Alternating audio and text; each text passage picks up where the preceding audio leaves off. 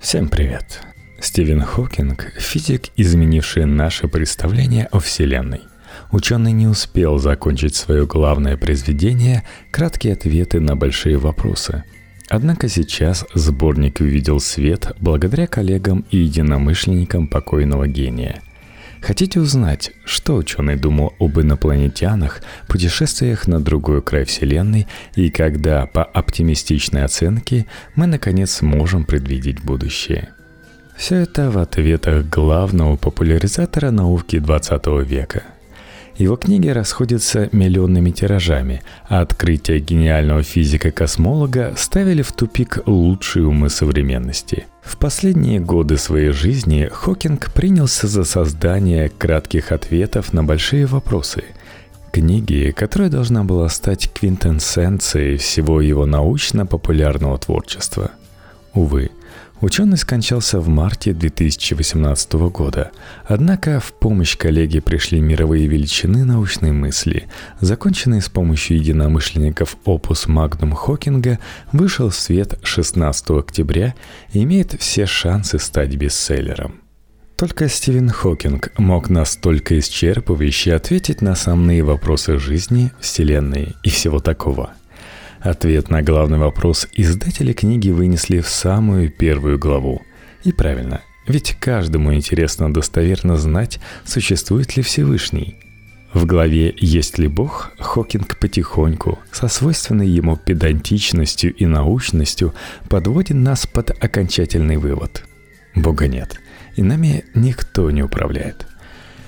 Вот что он пишет в кратких ответах на большие вопросы – все мы вольны верить во все, во что хотим. Я считаю, что самый правильный ответ в том, что Бога не существует. Никто не создавал Вселенную, и никто не управляет нашей судьбой. Что до веры в загробную жизнь, то это лишь мечты. Этому факту нет никаких надежных подтверждений. Кроме того, они противоречат всему, что известно современной науке. Да, когда мы умираем, то обращаемся в прах. Но в нашей жизни есть смысл. Он в нашем влиянии и генах, которые мы передаем своим детям. Краткие ответы на большие вопросы – это манифест Стивена Хокинга, его послание потомкам и предостережение от неправильных решений. Книга придется по душе не только знатокам физики и любителям науки, но и тем, кто только решил всерьез ею увлечься – как и практически все книги Стивена Хокинга, краткие ответы на большие вопросы не содержат ни единой формулы. Так что вы, кажется, теперь знаете, чем заняться на выходных. А для затравки давайте прочитаем перевод фрагмента от Knife Media, который опубликовала Times. Я прожил потрясающую жизнь на этой планете, а силы ума и законов физики помогали мне путешествовать во Вселенной. Я побывал в самых дальних уголках нашей галактики, смог пройти через черную дыру и даже оказаться у самого начала времен. На Земле я переживал подъемы и падения, ощущал тревогу и покой, прошел через бедность и богатство, здоровье и немощь. Меня превозносили и критиковали, но никто не был равнодушен ко мне. Мне невероятно повезло сделать вклад в наше общее понимание Вселенной – Разделите со мной радость от все новых больших вопросов и размышлений над все новыми загадками. Я надеюсь, когда-нибудь мы найдем ответы на них. Например, как бы не хотелось причислять идею высокоинтеллектуальных машин к разряду фантастики, нам нельзя совершать эту ошибку. Она слишком дорого нам обойдется.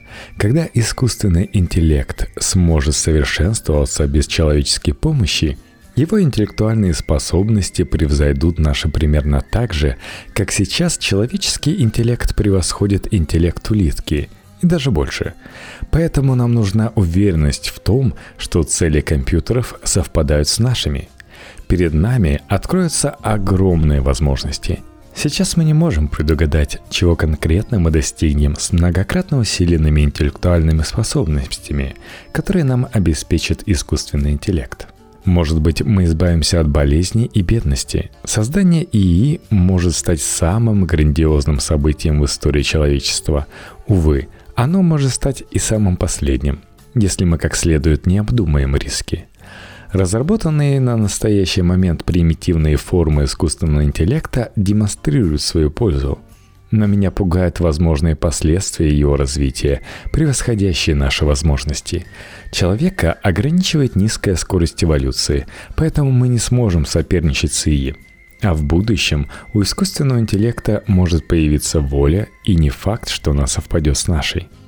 Есть такое мнение, что человек сможет достаточно долго контролировать скорость развития технологий, что позволит реализовать потенциал ИИ для решения многих мировых проблем – меня многие знают как прирожденного оптимиста, но даже я не был бы в этом так уверен.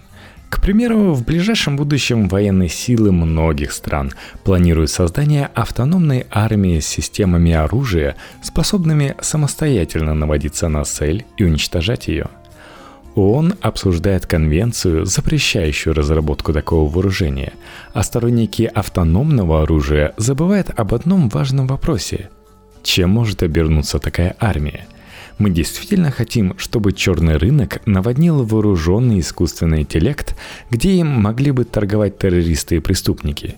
Если мы не уверены в том, что сможем контролировать развитие продвинутых систем искусственного интеллекта, стоит ли нам обеспечивать их оружием и вверять им заботу о нашей обороне? Компьютеризированные трейдинговые системы в 2010 году привели к flash crash – краху фондового рынка.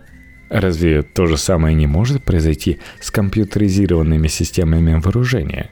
Поэтому лучше остановиться прямо сейчас. Если говорить о среднесрочной перспективе, ИИ может автоматизировать многие рабочие места и привести нас ко всеобщему равенству и благополучию. Если заглянуть еще дальше, перед нами не стоит никаких принципиальных преград. Возможен переход к принципиально иной жизни – но она может выглядеть совсем не так, как рисуют нам фильмы. В 1965 году математик Ирвин Гуд предположил, что машины со сверхчеловеческим интеллектом способны совершенствовать свою конструкцию бесконечно. Итогом этого процесса станет так называемая технологическая сингулярность. Термин впервые был употреблен фантастом Верноном Винжем – можно представить, как технологии опережают нас на финансовых рынках, совершает открытия раньше исследователей, отодвигает на задний план общественных лидеров и подавляет нас оружием, о котором мы ранее и представления не имели.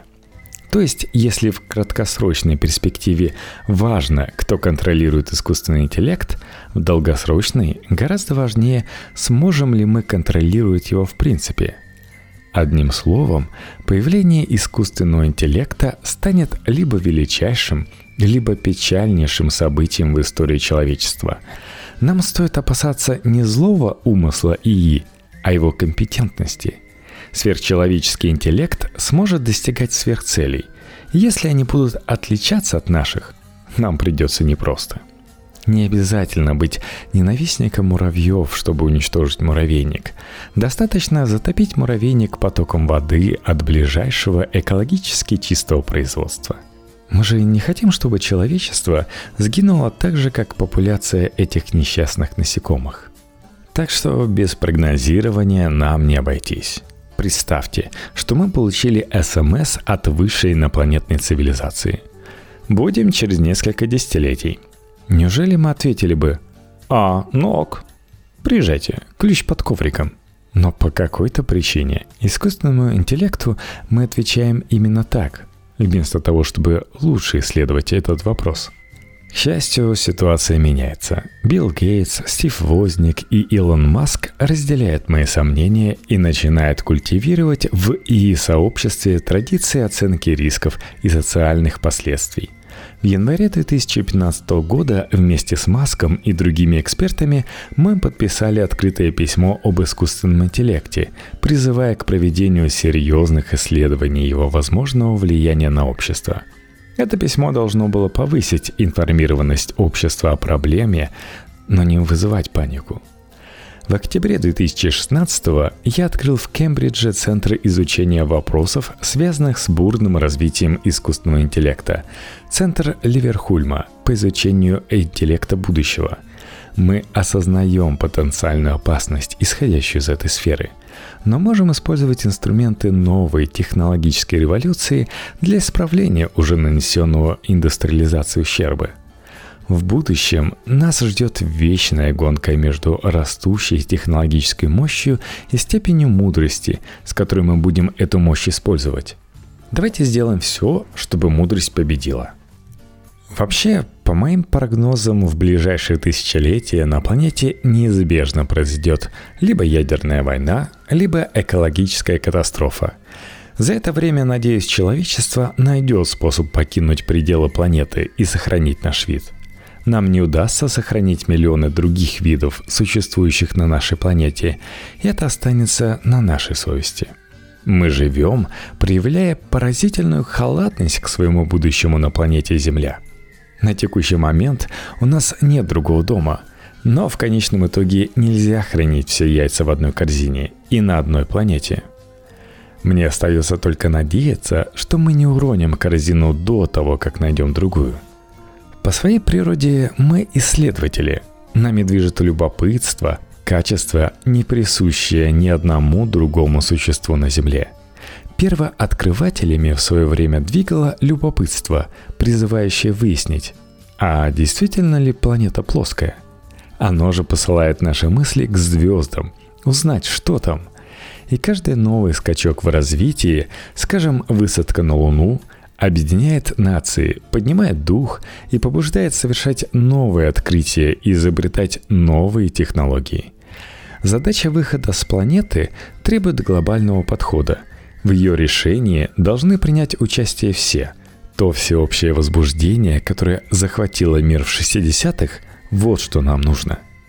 Нужные технологии почти в наших руках – мы готовы исследовать Солнечную систему. Возможно, выход за пределы планеты – единственное, что спасет нас от самих себя. У нас нет времени на эволюционное развитие, нет времени ждать, когда мы поумнеем и подобреем. Но мы входим в новый эволюционный этап – тот, что позволит нам усовершенствовать свою ДНК и измениться. Мы умеем секвенировать ДНК, то есть состояние прочитать книгу жизни – пора приступать к внесению собственных правок. Начнем мы с ремонта генетических неполадок, например, с муковицеидоза или мышечной дистрофии, болезни, за которые отвечают отдельные гены, и поэтому их достаточно легко определить и поправить. Комплексные же качества вроде интеллекта контролируются огромным количеством генов.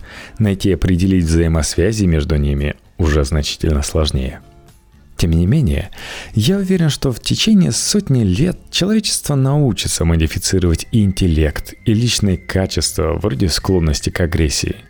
Скорее всего, будут приняты законы, запрещающие генную инженерию на человеке, но найдутся люди, которые не устоят перед соблазном и начнут экспериментировать с человеческими характеристиками – объемом памяти, устойчивостью к болезням, продолжительностью жизни – и знаете, появление таких сверхлюдей приведет к серьезным проблемам с конкурентоспособностью у обычных людей. Вероятно, обычные люди либо не выживут, либо их жизнь перестанет быть важной. Появится раса улучшенных существ, которые будут продолжать совершенствовать свои характеристики. Если она сможет полностью себя изменить, возможно, она сможет выйти за пределы своего ареала обитания и колонизировать другие планеты и звезды. При этом длительные космические путешествия могут представлять сложность для форм жизни, основанных на ДНК, к которым мы и относимся. Жизненный цикл таких существ слишком короток для путешествий такой продолжительности. Согласно теории относительности, ничто не может передвигаться быстрее скорости света, поэтому полет только до ближайшей звезды займет как минимум 8 лет, а до центра галактики около 100 тысяч лет – в научной фантастике эта проблема решается нуль-транспортировкой, использованием кривизны пространства и путешествием через другие измерения. Не думаю, что подобное станет возможным. Каких бы интеллектуальных высот мы не достигли, если допустить возможность передвижения быстрее скорости света, значит возможно и перемещение назад во времени. Значит можно будет вернуться в прошлое и изменить его – Будь это правдой, мы уже давно видели бы здесь толпы удивленно озирающихся туристов из будущего. Возможно, генная инженерия позволит продлить жизненный цикл существа с ДНК до 100 тысяч лет. Но ведь гораздо проще и уже вполне нам доступно послать в межзвездное путешествие не людей, а специально разработанные машины. Они смогут приземлиться на подходящую планету, начать добывать сырье для строительства подобных себе машин и отослать их к следующим звездам – Машины станут новой формой жизни, основанной на механических и электронных компонентах, а не на макромолекулах.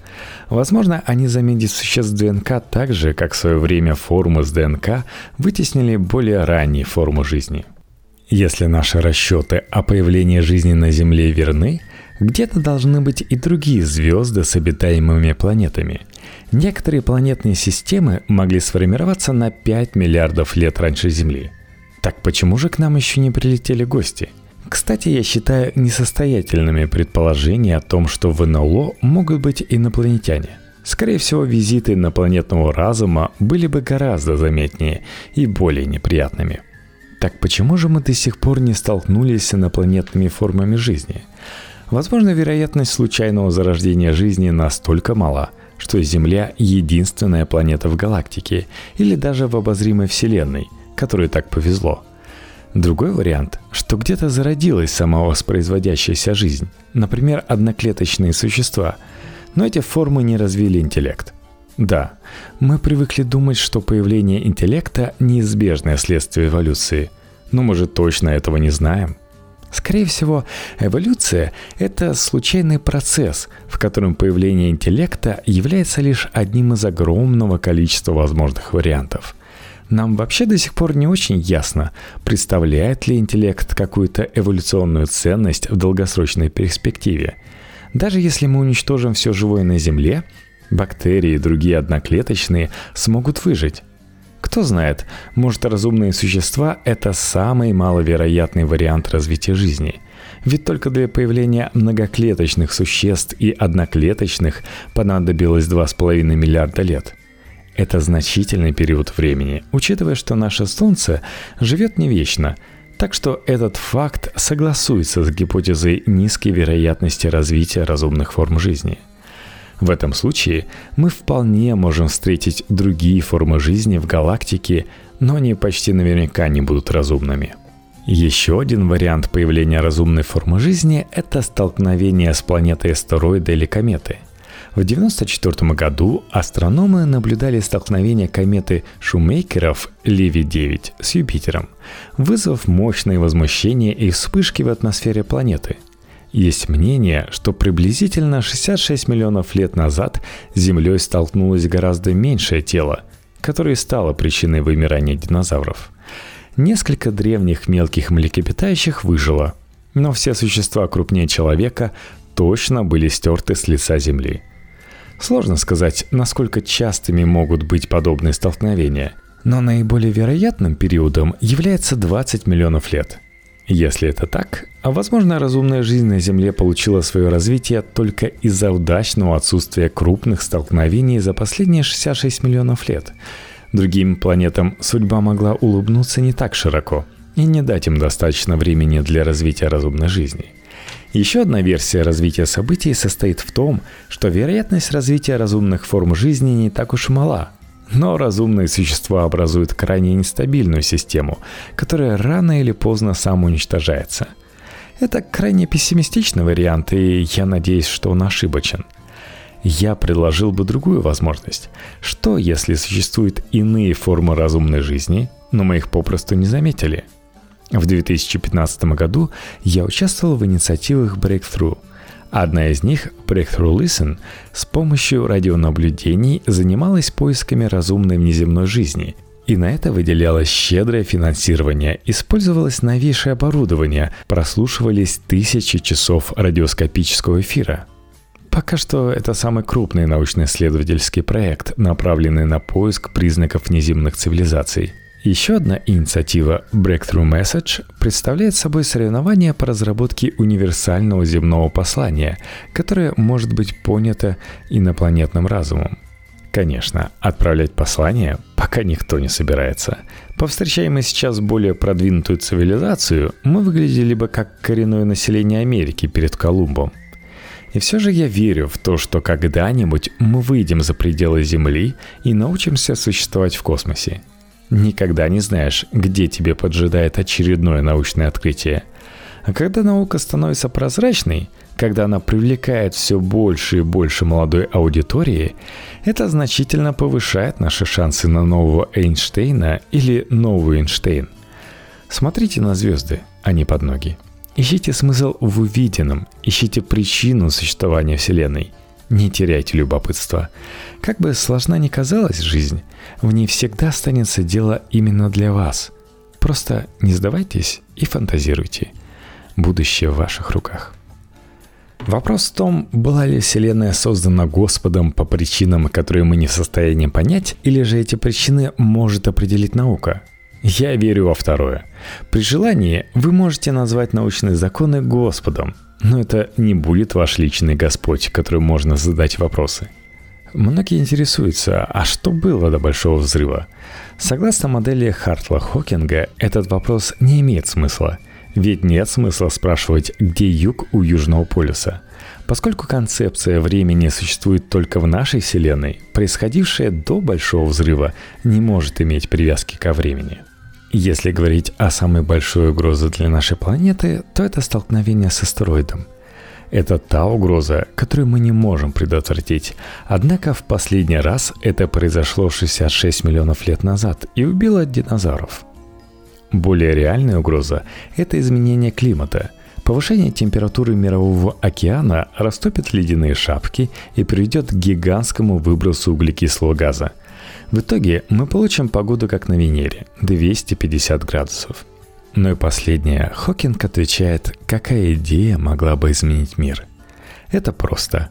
Развитие термоядерной энергии, которая дала бы нам неограниченный запас экологически чистой энергии. Тогда бы мы пересели бы на электромобили. Термоядерный синтез стал бы самым распространенным источником энергии избавил бы нас от загрязнения и глобального потепления.